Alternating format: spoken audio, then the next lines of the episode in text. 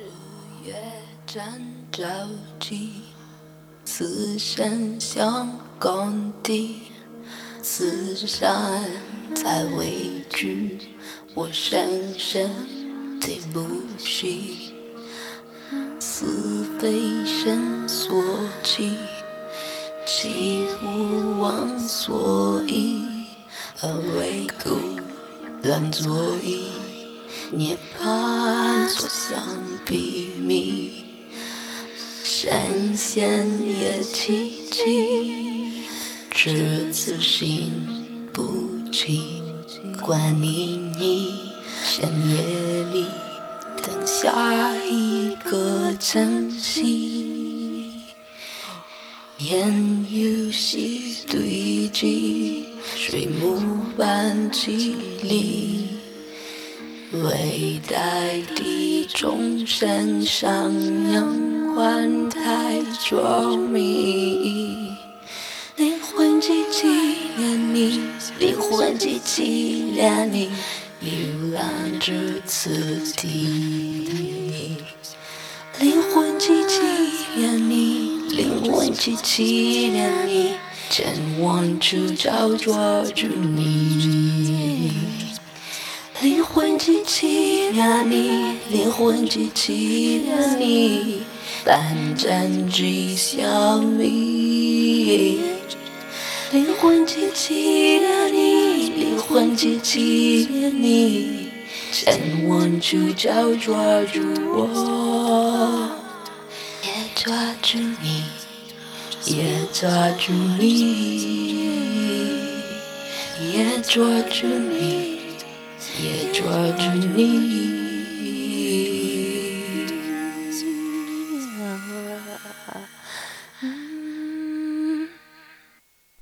Buon pomeriggio, buon primo maggio a tutti, buona festa dei velatori. Siete in diretta con Radio Cooperativa, questo è spazio scenico alla voce con voi Giorgio. La canzone che avete appena ascoltato si intitola Sci, si scrive XI è un brano in lingua cinese composto da Maria Roveran, che è l'artista che vi faremo sentire nell'intervista di oggi, che voi l'ascolto conoscete bene. Questo brano fa parte di un EP uscito l'8 aprile scorso che si intitola Epitome, composto da tre canzoni che potrete trovare su tutte le piattaforme digitali. Maria Roveran domenica 25 aprile ci ha ospitati nella sua Favaro Veneto in un bellissimo parco, di questo la ringrazio di cuore per la sua gentilezza perché è stato molto interessante ascoltarlo e ci ha infatti raccontato i suoi ultimi progetti artistici nati in un periodo complicato, visto l'anno di pandemia che abbiamo attraversato che ha colpito molto la categoria cultura e spettacolo. Io non mi dilungherei troppo visto che l'intervista è abbastanza lunga ovviamente la intervalleremo con gli altri due brani che fanno parte di questo suo bellissimo EP che si intitola Epitome. E ora l'intervista, la prima parte dell'intervista a Maria Erveran. Buon ascolto. Ascoltatori di Radio Cooperativa, ci troviamo a Favero Veneto, alle porte di Mestre. Questa giornata importante, il 25 aprile. Yeah! Molto importante è l'artista che vi sto per presentare, ho avuto il piacere di vederla in scena al Triennale di Milano ad ottobre, qualche settimana prima della chiusura dei teatri, con uno spettacolo molto emozionante, molto attuale che si intitola Come Out Stonewall Revolution e poi comunque nonostante la pandemia sono arrivati altri progetti importanti di cui parleremo insieme a lei di cinema, teatro, musica, i primi lavori di un'associazione culturale, un'artista poliedrica, possiamo definirti così? Sì dai, mi piace questa parola. O eclettica, meglio. Eh, insomma ci si prova, ecco. Maria Roveran, grazie, grazie mille. Ciao, buon 25 aprile, anche se appunto chi ci ascolterà magari, ecco, ma è sempre un buon, un buon momento. Eh, ci ascolteranno buon... sabato primo maggio e poi in replica l'8. E allora quindi... approfitto anche per augurare buona festa ai lavoratori. E quindi mm, no, allora secondo me è una giornata molto speciale questa Giorgio, ma sì perché è il 25 aprile ed è una festa che, a cui te ed io teniamo tantissimo festa della liberazione. Ma per me... una puntata. Eh, infatti hai fatto anche una puntata. Ma secondo me, è parti- per me è particolarmente speciale oggi perché sei qui, sei venuto a casa mia a Favaro Veneto, che è un paesino che spesso a livello proprio... Sono venuto in bicicletta. In bicicletta? 25 km per raggiungere Maria Roveran e per intervistarmi. No, quindi... Grazie, sono contento veramente. No, è una bella festa per me oggi. Eh, eh, sono molto contenta perché diciamo sempre di vederci, di trovarci, ormai ci seguiamo reciprocamente da un po', ci conosciamo da anni, perché tu sei uno dei primissimi che mi ha, che mi ha conosciuto in queste vesti di attrice, cantautrice. Io mi ricordo anche quando è stato, eh, che ho conosciuto, alla Villa Maniero, quella quella sequestrata. Ah certo, al concerto lì. Al concerto. Che avevo fatto una canzone forse. Che c'era una festa, c'eri tu, sì, c'era sì. Pennacchi, c'era la Boschiero. Sì, c'era la Boschiero, c'era un po' di persone. E... Che io avevo appena visto Piccola Patria. Pensa a te. Sai che stavo ripensando a quei giorni proprio oggi pomeriggio? E io sono venuto, io ti ho visto e ho detto sì, deve essere per forza lei. È lei. È Maria lei. Canta in dialetto, ha fatto un film in dialetto veneto, è lei, è sicuramente lei. è lei. E sono venuto lì a chiederti un'intervista. Ah così, ora ricordo. E poi ci siamo visti in radio. Che bello, sono venuta con eh, Giovanni, Giovanni Schievano, che è esatto. il mio esatto. producer, nonché compagno di avventure artistiche, culturali, creative, anche di associazione allora, sì. se sei d'accordo direi di... Per... No, ho scritto per niente. No, era... oh, allora posso... però questa non la tagli, non tagliala questa. Ragazzi, vi posso garantire che eh, Giorgio Fardini è un professionista staccanovista, scrive puntualmente tutte le interviste su fogli A4 e fronte retro, quindi abbiamo un po' di materiale e vi posso dire che è tutto vero. Cioè sei il primo intervistatore che dice delle cose così puntuali e precise nella mia... Mi, cioè, mi preoccupa un po', visto che non lo faccio di professione. No, è un complimento. sì, no, lo so, mi preoccupa quelli che ti intervistano. Eh vabbè, dai, siete tutti molto bravi, però Giorgio Fardino un po' di più, ecco. Diciamo così. Allora, eh, direi di partire proprio da quell'ottobre 2020. Sì. Come Out Stone Revolution di Margherita Mauro, regia di Michele Ro. Uh-huh.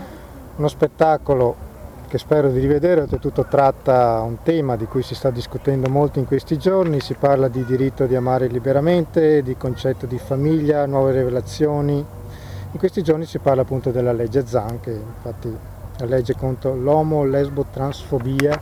Pensa, pensa quante parole dobbiamo mettere insieme per dire basta alle discriminazioni.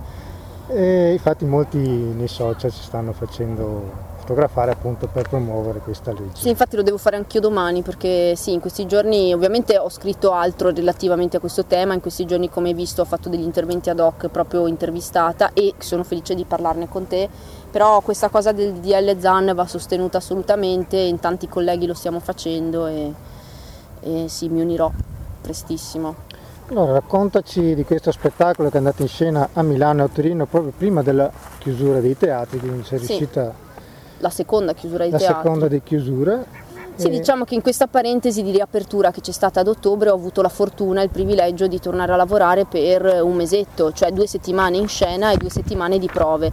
Cari amici, sappiate per chi non lo sapesse che preparare uno spettacolo in due settimane non è propriamente la cosa più semplice. Infatti il lavoro che abbiamo fatto con appunto Michele Ro, il regista, e con il mio compagno di, di viaggio, questo attore meraviglioso, si chiama Marcos Piacentini, eh, è stato molto molto molto intenso. E lo spettacolo tratta proprio le rivolte di Stonewall. Eh, che era un locale, giusto? Sì, Stonewall era, lo Stonewall era un locale, un locale degli anni 60, tra di gli anni New 60 e 70 a New York. Eh, e, e, in una zona particolare di New York che era considerata il ghetto eh, dove i diseredati, gli emarginati, eh, i cacciati di casa da famiglie che rifiutavano figli appunto omosessuali, bisessuali, transessuali e lì andavano a rifugiarsi. E lì sono, state, sono avvenute le prime vere rivolte, quelle da cui sono poi, cioè, sono poi, a cui si sono poi ispirati i, i, i Pride esatto. Ehm, delle manifestazioni Pride che oggigiorno hanno tutt'altra veste ma che traggono origine da quell'evento, un evento che ha portato alla morte, alla, alla violenza proprio concreta. E alla... era il 69. 69, nel 69. E quindi sì, parliamo di giovani, eh, giovanissimi, ragazzi dai 13, 15, 16, 18 anni, ma tantissimi anche minorenni che venivano cacciati di casa, a volte sfregiati fisicamente dai genitori o da amici o da conoscenti studenti e si ritrovavano a fare la vita dei vagabondi per strada e a doversi mantenere così. C'era chi viveva di espedienti, chi viveva di prostituzione, c'era chi riusciva a chiedere un sussidio statale o chi trovava un lavoro umile, ma tanti, tantissimi di loro si ritrovavano poi la sera nella, nel desiderio di costruire una parvenza di famiglia in questo locale, un locale in cui appunto si sentivano protetti, un locale gestito dalla mafia, quindi era un locale che all'epoca non era eh, gestito da persone eh, diciamo trasparenti alla luce del sole con lo Stato, ma eh, appunto contrabbandavano all'interno alcolici e non solo e era un locale gestito dalla mafia che poi divenne il luogo di ritrovo per questi ragazzini senza più speranze. Tanti di loro venivano trovati ammazzati in giro per le strade o nei canali, nelle, nei, insomma in giro per la città. Infatti era una storia che non conoscevo, voi in scena rappresentate proprio queste storie, sì. queste storie. L'obiettivo di questo spettacolo, come dice anche, non voglio mh, mm, mm, dare, insomma, mettere le parole in bocca ai miei colleghi, ma eh, se posso citare Michele, il regista Michele Ro, insomma l'obiettivo era quello proprio di far parlare gli ultimi, gli ultimissimi, quelli di cui spesso non si conoscono le storie, le vicende e, e, e, e le sofferenze. E infatti in scena io e Marcos rappresentiamo alcuni di questi ragazzi o di queste ragazze. E... Infatti anche la scenografia richiama molto quella, quegli anni. Sì. C'è una bella radio in proscenio che era il mezzo che, che era più... Eh, comune. siamo in radio, quindi sì, una volta la radio aveva anche un valore di un certo tipo, oltre quello che oggigiorno sicuramente ancora ha, ma una volta, come hai notato tu, Giorgio, era uno dei mezzi principali della diffusione, di diffusione di informazioni, notizie, eccetera. E in scena abbiamo proprio una, una radio d'epoca eh, una radio attraverso la quale uno dei personaggi apprende dell'inizio delle rivolte di Stonewall. Come no, anche all'epoca eh, riuscire a reperire informazioni non era così facile come oggi. Eh, bisognava sintonizzarsi ad una radio, non c'era internet, non c'erano altre risorse e, e le emozioni si vivevano in maniera fortissima, senza magari poter agire, poter prendere parte eh, a un'azione effettiva, come è successo a questo ragazzo che Marcos, il mio collega, eh, interpreta. E, sì, è uno spettacolo che a me ha emozionato tanto, cioè anche interpretarlo proprio mi, mi emozionava ogni sera. Tra l'altro ho scoperto che cercando appunto notizie su questo spettacolo, che si parla tanto del 68, ma il 69 è stato veramente pazzesco sì. come anno, perché c'è il primo uomo sulla Luna, c'è Woodstock, c'è appunto questa storia qua, c'è la strage di Piazza Fontana in Italia, Mamma è stato mia. un anno eh, quegli anni io non, non, posso ricordarli perché non ero ancora nata, io sarei nata poi vent'anni dopo, ma come dire, sai, spesso vado a rileggermi o a, a ascoltarmi delle cronache e mi travolge la, il brulicare, il brulichio diciamo, di, di, questa, di questo fer, fermento no? culturale, sociale, politico, a volte anche violento, come abbiamo visto, no? ma se oggi siamo liberi, appunto siamo nel giorno del 25 aprile, quindi festa liberazione, lo, dobbia, lo dobbiamo anche a delle azioni così, no, mi, mi, viene da dire, che cosa, le lotte che hanno fatto eh, in quegli anni e, e, e le conquiste, le, le conquiste eh, scientifiche, parlavi del sì, eh, 69 anche l'allunaggio e il primo grande evento musicale. Sì, musicale a Woodstock, insomma tanta tanta roba. Tra l'altro su questo tema tu di recente hai fatto un'intervista con voi. Sì, sul tema legato alla sì, discriminazione di genere e alla discriminazione sessuale, sì eh, legato anche alla, all'etichettare la gente lesbica, omosessuale, transessuale e per questo poi ledere eh, all'incolumità, alla libertà altrui. No? Eh, sì, sono...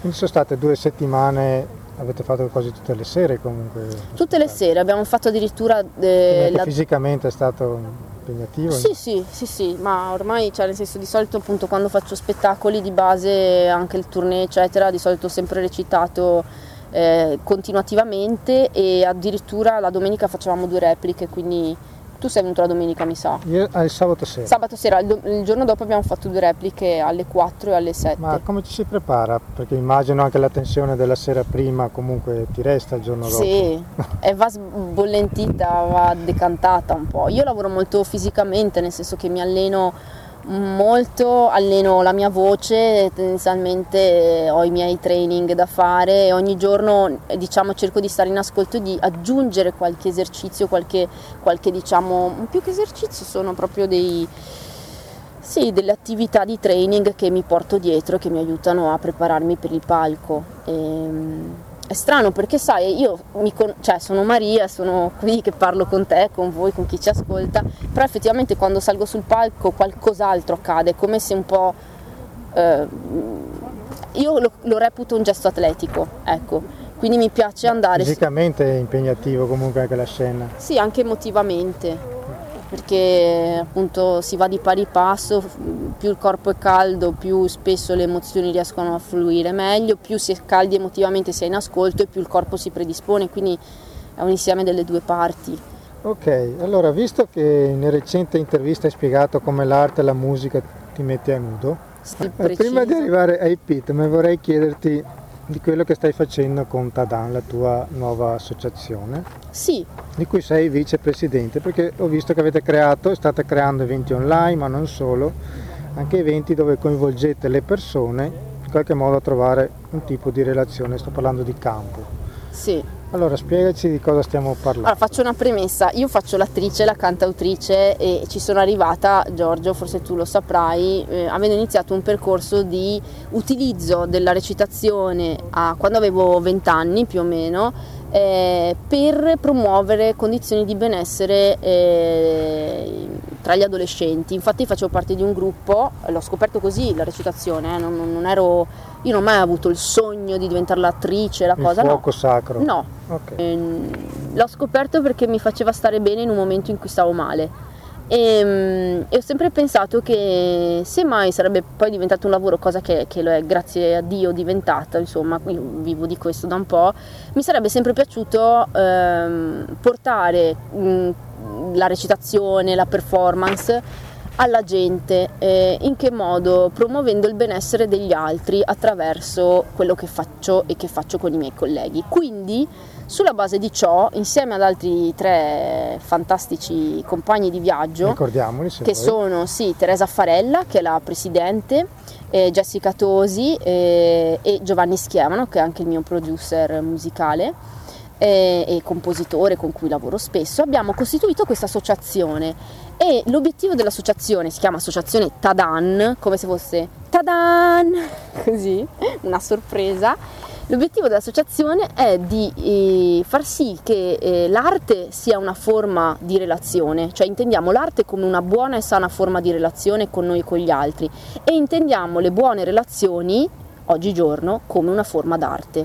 Perché oggigiorno per me fare buona relazione, stare in buona relazione con noi stessi e con gli altri è una forma d'arte. Quindi eh, lavoriamo eh, intrecciando nostre, i nostri percorsi artistici per promuovere benessere e soprattutto e per creare arte insieme. Quindi insomma non è scollegata per me la questione. No, infatti è bello che vi mettiate anche al servizio delle persone, perché lo fate, fate sia eventi online ma anche all'aperto. Sì, noi facciamo eventi eh, che possono essere più performativi.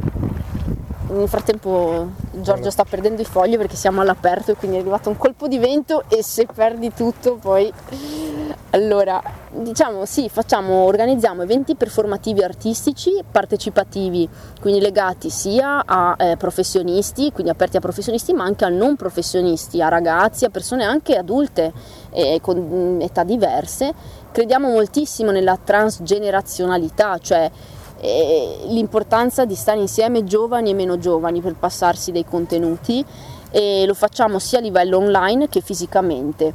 E, ehm, e, poi ci occupiamo anche della nostra performance, di creare contenuti artistici nostri, intrecciando il linguaggio dell'attorialità, l'interpretazione, il corpo, il movimento e la danza, la fotografia, il videomaking e la musica quindi facciamo un po' questo. Quindi voi scegliete dei luoghi appositi? Sì, adesso uno degli eventi, sai, immaginata Dan come un contenitore in cui eh, trovi vari, vari, diciamo, varie iniziative. Una di queste è Campo, e prende nome perché abbiamo, da, da, un desiderio che abbiamo avuto io e la Presidente, eh, che è quello di scendere in campo eh, in un momento in cui l'arte sembra eh, non interessare a, a, a, chi ci sta sopra, a chi ci governa e, e sta subendo un una grandissima battuta di arresto.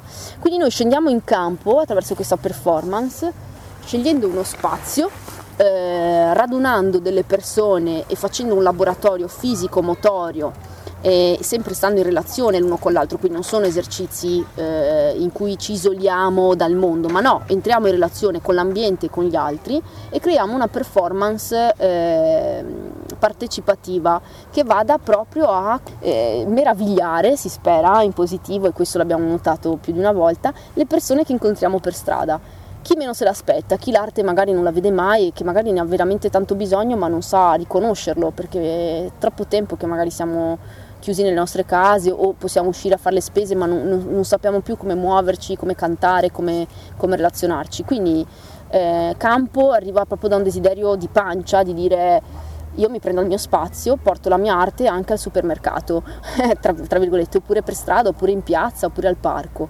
E questa cosa è, è forte perché la, la risposta che stiamo avendo è sì, non, se, non, ce l'aspettavamo così. Lo porterete qui in Veneto? Sì, faremo proprio un evento di campo qui in Veneto. Quindi vedi di esserci e, e facciamo un po' di Mi pubblicità. Mi fate sapere, io. Sì, te lo dico quando. in anticipo perché sarà divertente, te lo dirò. E ti... Campo, la nostra performance aperta a chiunque, sarà proprio attiva anche in Veneto a metà fine maggio. Ti dirò le date precise, ma e saremo uniti per fare questa performance.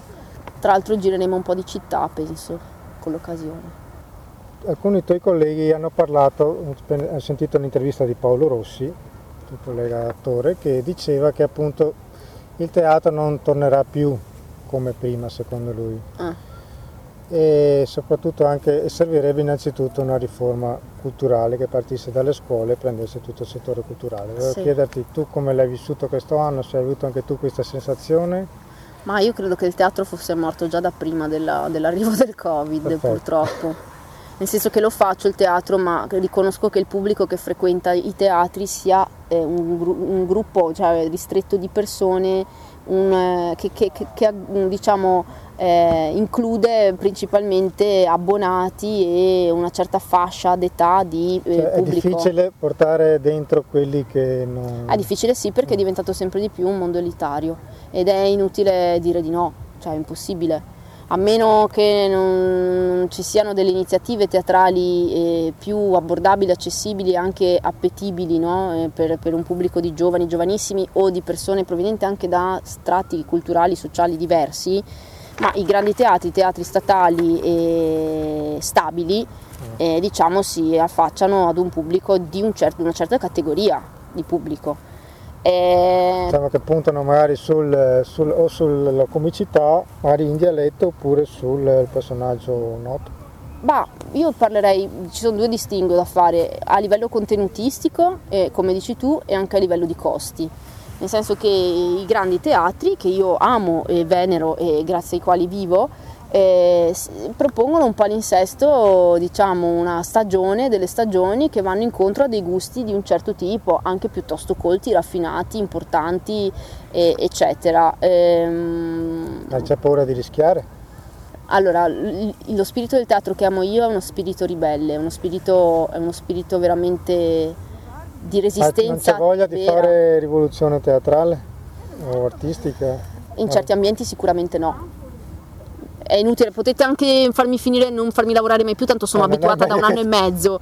No, diglielo, diglielo, non tagliare. Anzi, scri, digliela pure, la metto, la, la, pubblico anch'io, cioè non tagliare questa parte. È chiaro che in certi sistemi, in certi diciamo meccanismi teatrali, la, la il ringiovanimento, lo svecchiamento non è visto di buon, buon occhio, insomma, non è ben visto, perché significherebbe destrutturare degli equilibri che ormai sono in asse da, da troppo tempo e che portano sicuramente qualcuno a stare meglio di altri. E quindi diciamo che il Covid ha scoperchiato un problema che c'era, c'era, già da prima, solo che prima il pubblico che andava a vedere gli spettacoli erano di allora, l'età media del pubblico che va agli stabili è dai 50 in su, 40-50 in su, se ti va bene 40. E di base non ho dati alla mano, però di base quello che io vedo quando sto sul palco è quel tipo di pubblico là, 99 su 100 ed è chiaro che eh, se non si ringiovanisce culturalmente anche il range, no? non c'è un ricambio di, di pubblico, non c'è anche una educazione al Quindi teatro. il teatro nelle scuole è, utile. Il teatro nelle scuole è utile, il cinema nelle scuole è utile, tutto quello che ha a che vedere con i giovani, che coinvolge i giovani è utile e finché la gente non se ne accorge- accorgerà saremo veramente in braghe di tela. E è inutile pensare al teatro come un bene da far sfruttare, da, da- da dedicare, da rivolgere solo a un pubblico di adulti e, e con tutta la stima che posso avere, cioè non è un discorso eh, discriminatorio, anzi, ma bisogna, se si vuole far sopravvivere il teatro, bisogna investire anche sulle energie giovani e anche forse su scelte un po' meno paracule. Dico proprio come la penso, anche perché quello che, penso, che dico io è il pensiero del 99% dei miei colleghi. E chi non lo pensa così vuol dire che ha il culo parato. Ok. Eh, allora, visto che abbiamo nominato Giovanni Schiavano, Sì, e come anticipavamo all'inizio nella presentazione, appunto, quanto tu come artista politica, eh, sia nel teatro sia nel cinema, anche la musica, in quanto autrice di canzoni, Sì. il cantante è presente. Infatti anche nei tuoi film sono presenti dei tuoi brani musicali, parliamo di Piccola Patia, Resina, Effetto Domino, e così a teatro anche i personaggi che, che interpreti spesso si esprimono anche attraverso il canto. sì, Allora, l'8 aprile è uscito Epitome ed è presente su tutte le piattaforme digitali che hai scritto e interpretato con la produzione e la composizione musicale di Giovanni Schiavano, con la co- collaborazione di Matthew S e del visual artist Furio Ganza. Oh, sai tutto e li hai detti tutti benissimo! Allora, prima di parlare dei tre brani, sì, che tra l'altro io sto già facendo sentire, che bravo.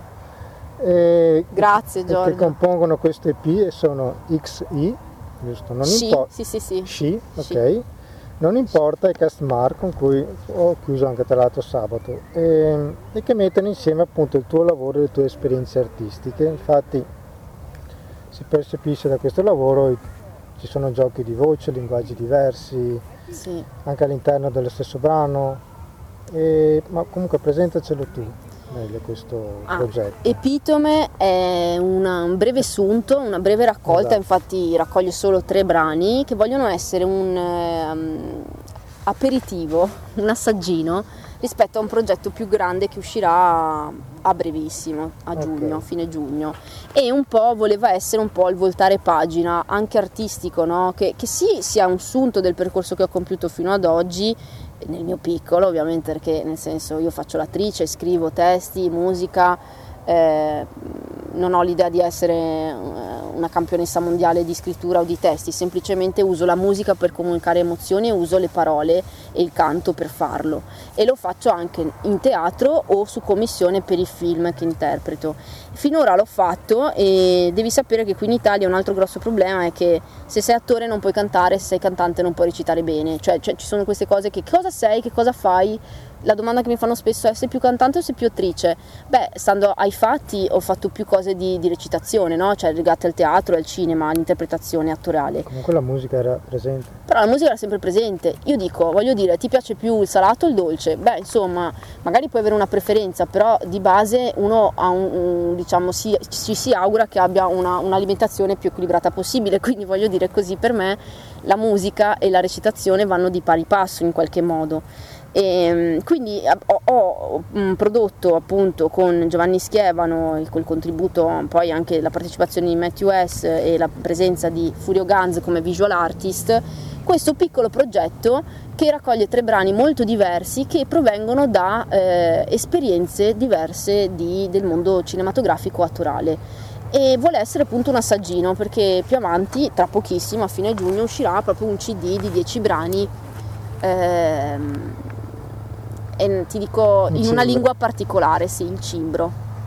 Infatti c'è una tua dichiarazione che mi è piaciuta molto dove dice ho deciso di dare alla luce epitome per far ascoltare al pubblico questi tre brani inediti attraverso i quali in questo periodo di restrizioni artistiche e produttive desidero esprimere il mio grido creativo. Sì, Il mio è un desiderio di rinascita che canto nei versi dei brani che ho scritto intraprendendo un percorso ibrido fatto di interpretazione fisica, scrittura e voce. Sì, il mio è un percorso ibrido sicuramente e ehm, Tra l'altro, scusami, il tuo produttore Giovanni Schiavano ha detto di lavorare con una grande performer, un vulcano di idee piene di voglia di percorrere nuove strade.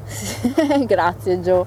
Sì, eh, beh sì, infatti può essere anche un, un, problema a volte avere tutte queste idee e, e, e a volte la sensazione di, avere, di, non avere tutto il tempo per portarle avanti, ma eh, sì, a me piace sperimentare, mi piace cercare, mi, mi piace cercare attraverso la musica e la voce mondi sonori e evocativi che, che, che, che suggestionino le persone emotivamente. E poi il viaggio è assolutamente personale, infatti uso lingue diverse, in epitome è presente la lingua cinese nel brano di Xi. Che, che tu avevi già avuto un'esperienza in Cina, non mi ricordo. Sì, sì, sì, ero proprio stata lì in Cina.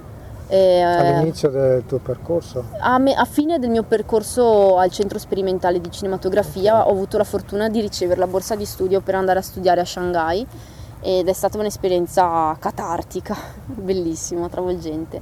Mi sono appassionata proprio alla lingua cinese e a quel mondo. Non lo conosco benissimo perché ci vorrebbe una, un'altra vita in questo momento, per, però eh, le sonorità delle lingue orientali, ma in realtà delle lingue, delle diversità idiom- cioè idiomatiche no? de, de, de, delle lingue nel mondo sono eh, un cantiere esplosivo di suggestioni sonore che magari noi neanche ci possiamo immaginare. Quindi la bellezza per me di scrivere un brano, di tradurlo in cinese o di tradurlo in cimbro, che è una lingua che non c'entra niente col cinese. Anche no? la musicalità appunto della lingua. Allora. Appunto, e, e fa scoprire delle cose completamente diverse. E io mi appassiono, mi, io mi innamoro, ecco, io quando faccio queste cose mi innamoro e è, è un desiderio di, di, di, di, amore anche verso le persone che, che ascolteranno no? queste cose, io voglio donare questi, questi lavori, questa musica. Eh... Se vuoi presentare, un, spiegare un attimo i tre brani. Sì, allora, Epitome comprende il primo brano è Non importa non importa, è un brano... quello un po' che si avvicina un po' di più al tuo lavoro precedente. Sì, è il brano anche più, più vecchio, più, più, antico, è un brano di stampo cantautorale eh, in italiano eh, che presenta poi un contributo elettronico ad un certo punto del brano particolarissimo e mm, in realtà eh, parla, il tema di cui parlo è la, il desiderio di avvicinare persone con eh, con mondi ed esperienze diverse tra loro e dire che in fondo se ci camminiamo a fianco non importa cosa ci separi, non importa le, tuoi, le, tue limitazioni fisiche, le tue limitazioni mentali, non importano i tuoi limiti, non importano i miei, ma se sapremo starci accanto eh, potremo camminare insieme veramente e, e godere la vita.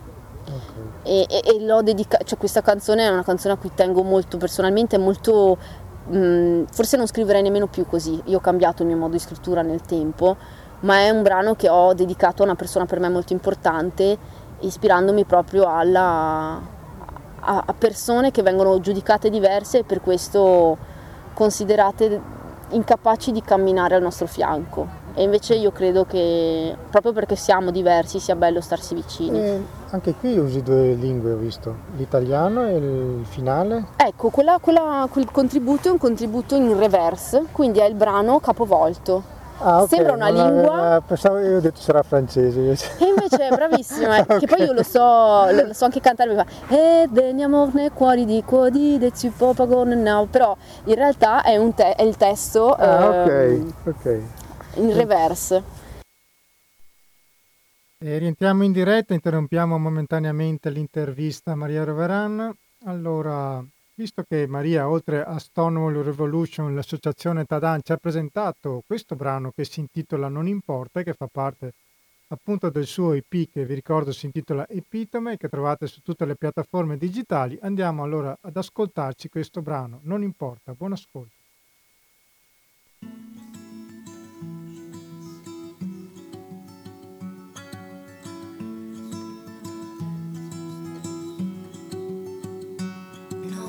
Importa se non riuscirai a sentire il calore sulla pelle esposta al sole. Non importa se non mi potrai vedere, ti descriverò il colore del mio crine. Non importa se non udirai il silenzio quando è buio e gli affanni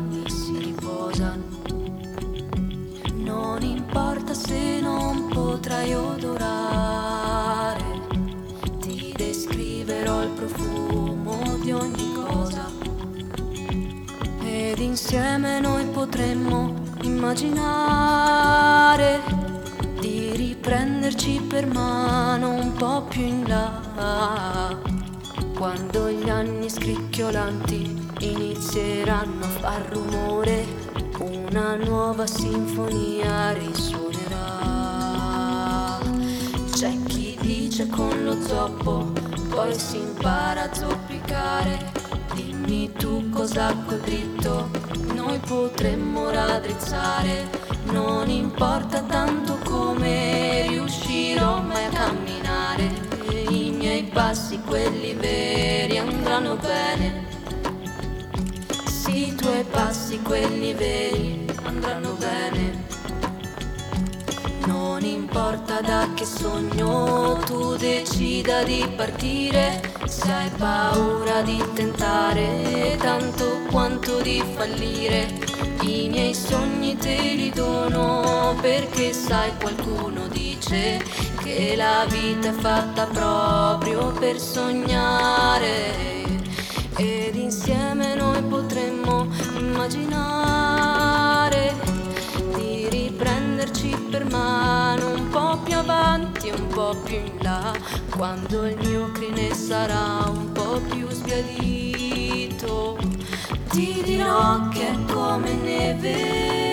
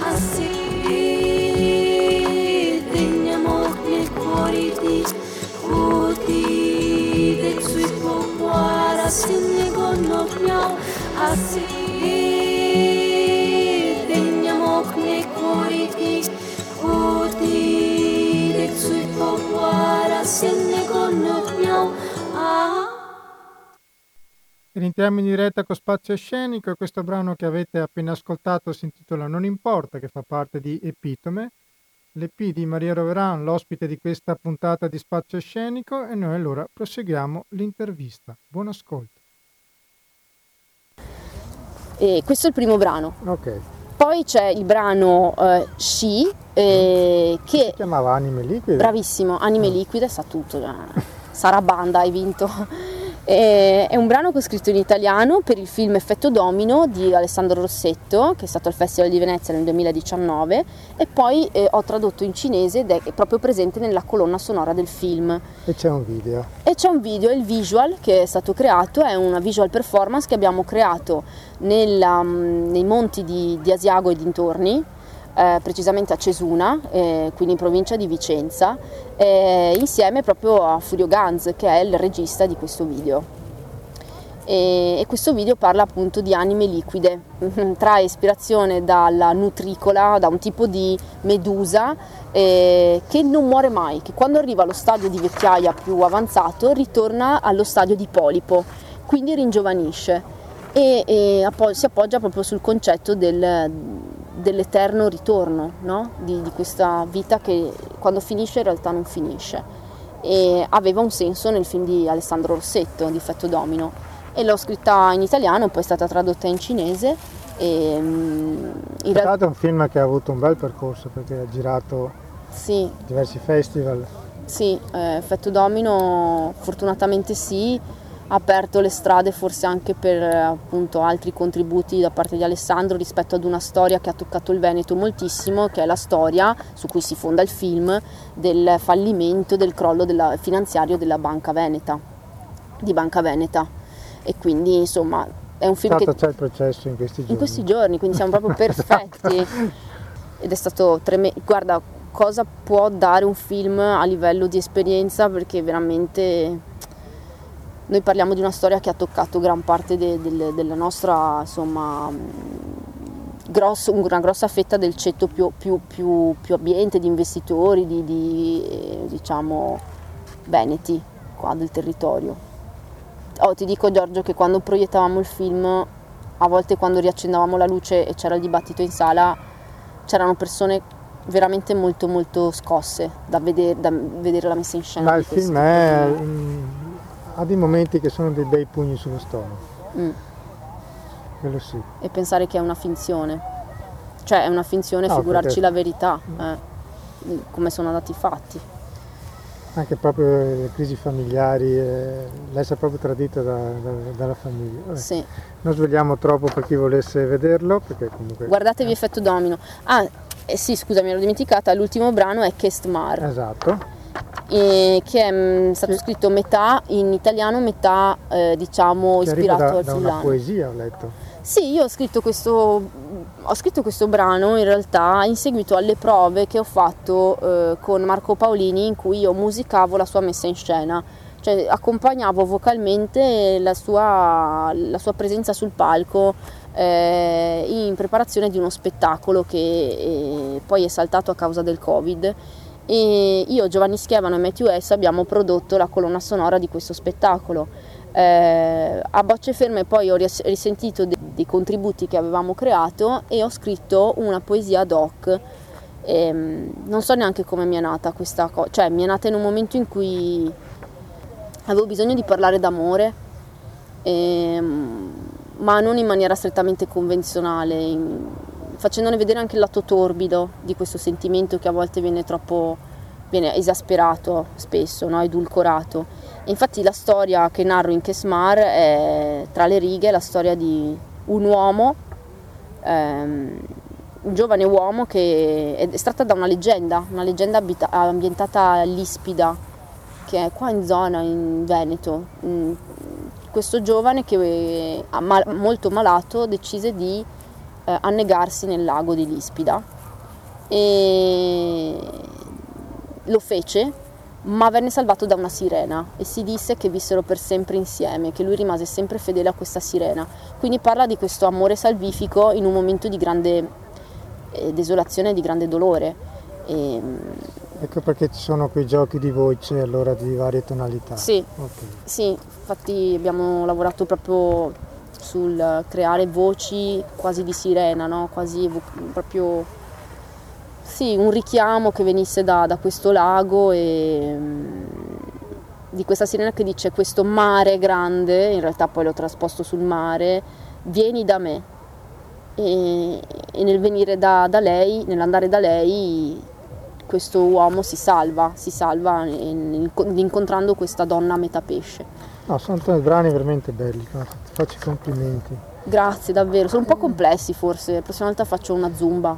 Ma Dici. le canzoni, beh, io, almeno io le canzoni adesso, mm, cioè esprime, ci vuole tempo per, per dare, per esprimersi. Per, io ad esempio canzoni che ascoltavo vent'anni fa, ci scopro qualcosa oggi, ascoltandole oggi, quindi le canzoni sono eterne per quelle. Quindi... Sì, è vero. È e, ehm, di, di solito mi capita di leggere altre interviste dei tuoi colleghi ce ne sono alcune che mi hanno colpito appunto sul loro modo di fare musica.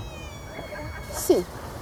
E infatti ti volevo chiedere anche il tuo. Ho intervistato di recente Giorgio Gobbo che mi diceva io spesso la musica che ha lavorato a un progetto si chiama I Sette Inverni, presumo lo conosci. Sì. Dicevi io tante volte la musica me la immagino, uh-huh. parto da un'immagine. Altri, visto che tu, voi avete lavorato anche in due, io ad esempio ho letto un libro di Massimo Bubola, quando lavoravo con Fabrizio Zandera, diceva noi partivamo da un tema, ognuno ci dividevamo, poi ci ritrovavamo, ci ritrovavamo e mescolavamo il tutto. Voi come, tu come lavori solitamente? Ma io allora ho due approcci. In realtà non ho un approccio, sai, io cambio, il mio problema, forse anche è un, un, buo, è un dato positivo di me, ma anche a volte un problema è che non è che riesco a trovare il metodo, io credo nei processi, no? e quindi cambio io e cambiano anche i processi. Di base cosa succede? Che innanzitutto posso partire da più, più strade, o da un lato emotivo, quindi riconoscendo un tema emotivo forte che mi spinge a scrivere un testo, A volte parto invece da dei vocalizzi, quindi da dei suoni che, che emetto e che, su cui provo a giocare, con i quali provo a giocare. A volte parto con della musica che mi viene suggerita da Giovanni, e da Joe e quindi o da, insomma, da Matthew, dalle persone con le quali lavoro. Eh, mi capita spesso di interpretare personaggi e che quindi il mio percorso attoriale, quindi interpretativo, mi suggerisca dei mondi e quindi sì ci sono le immagini, capito? Mm. È un'immagine... Adesso che ero sul film, diciamo sul set, eh, che sono appena tornata, ho scritto quattro canzoni lì, che sicuramente aiuta a stare dentro un'immersione perché io non credo che... Allora, faccio musica scrivendo cose mie, ma non mi interessa tanto, mi interessa più che il mio diventi qualcosa di più universale, che quindi riguardi l'altro.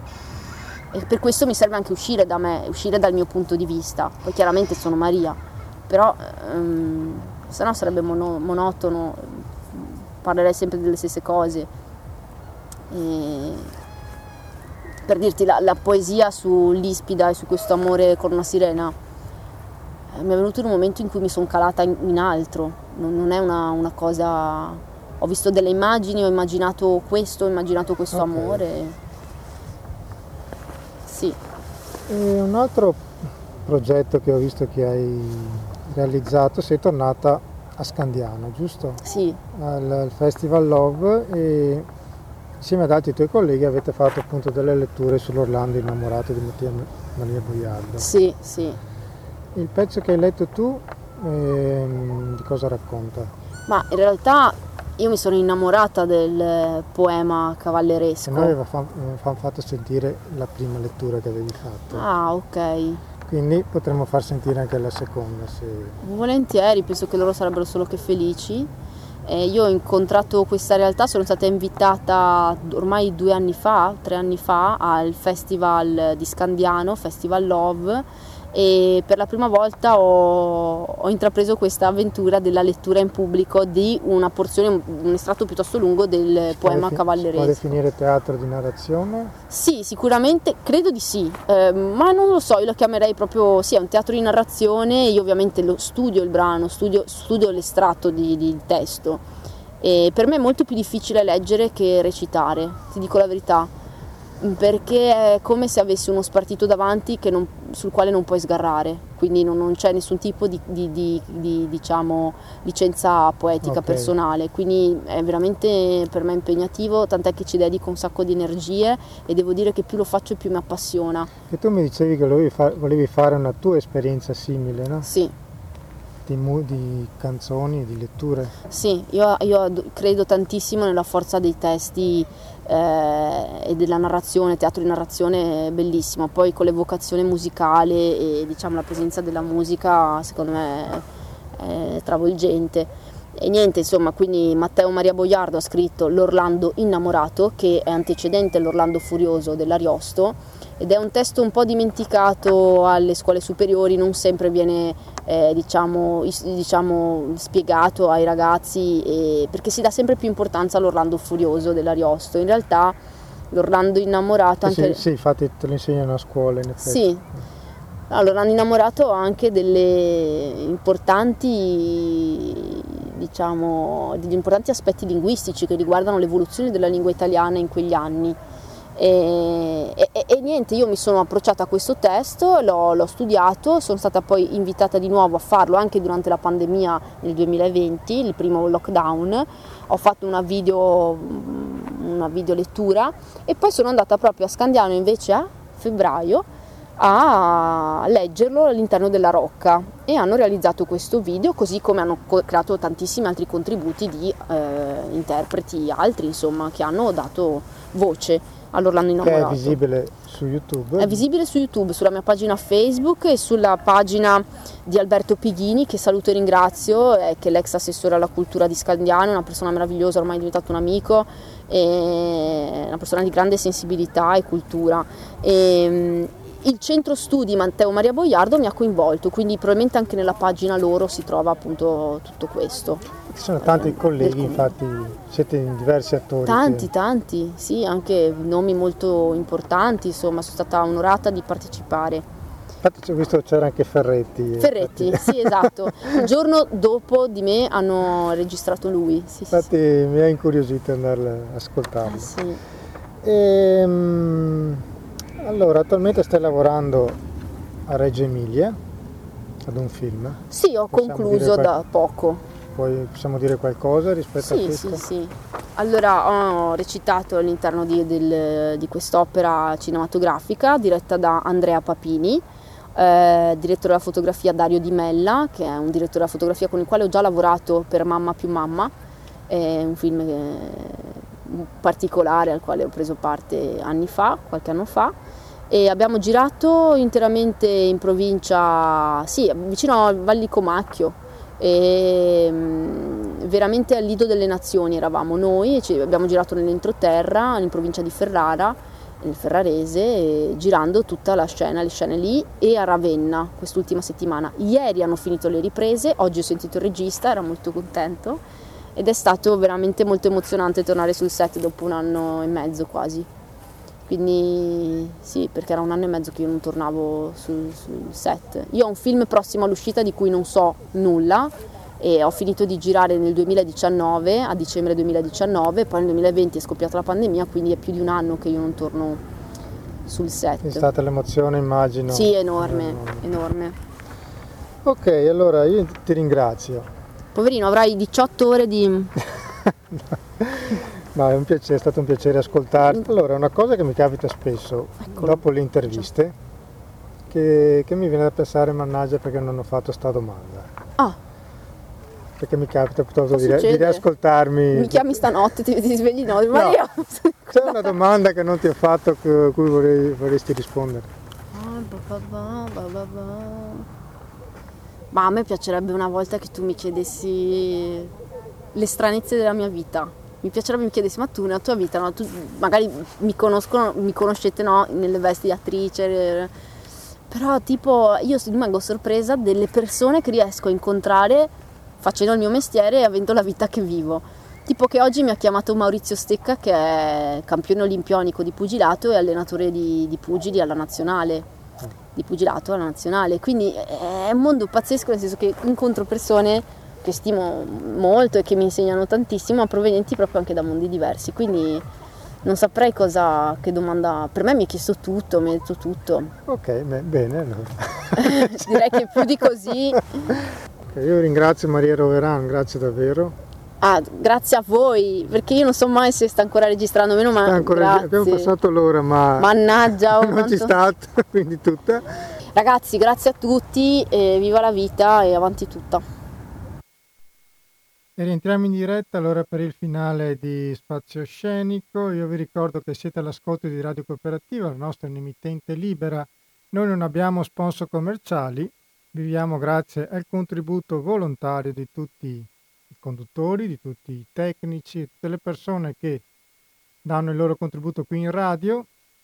Per chi volesse darci una mano a tenere viva Radio Cooperativa può farlo. Abbiamo un conto corrente che è il numero 120 82 301 intestato a Cooperativa Informazione e Cultura di Antonio da Tempo 2 35 131 Padova oppure andando nel sito www.radiocooperativa.org trovate tutti i modi anche online per aiutare la radio.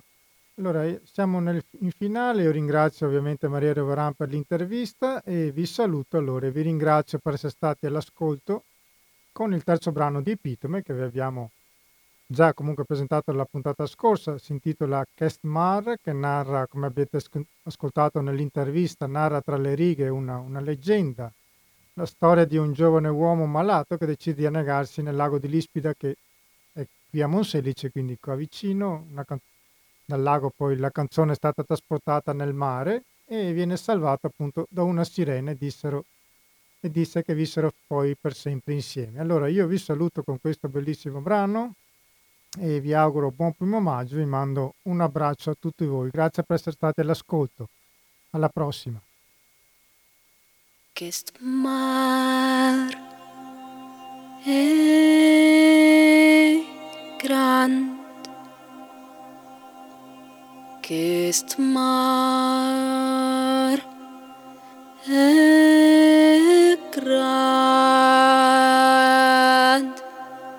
Dinyi Dhamma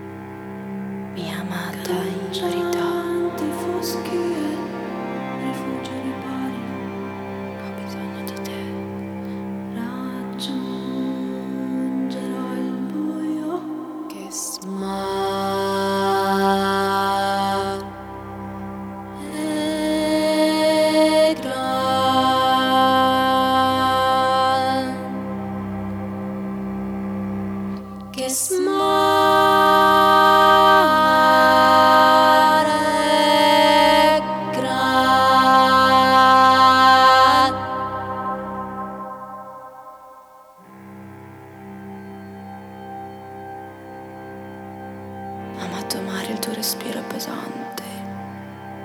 Questa notte limpida.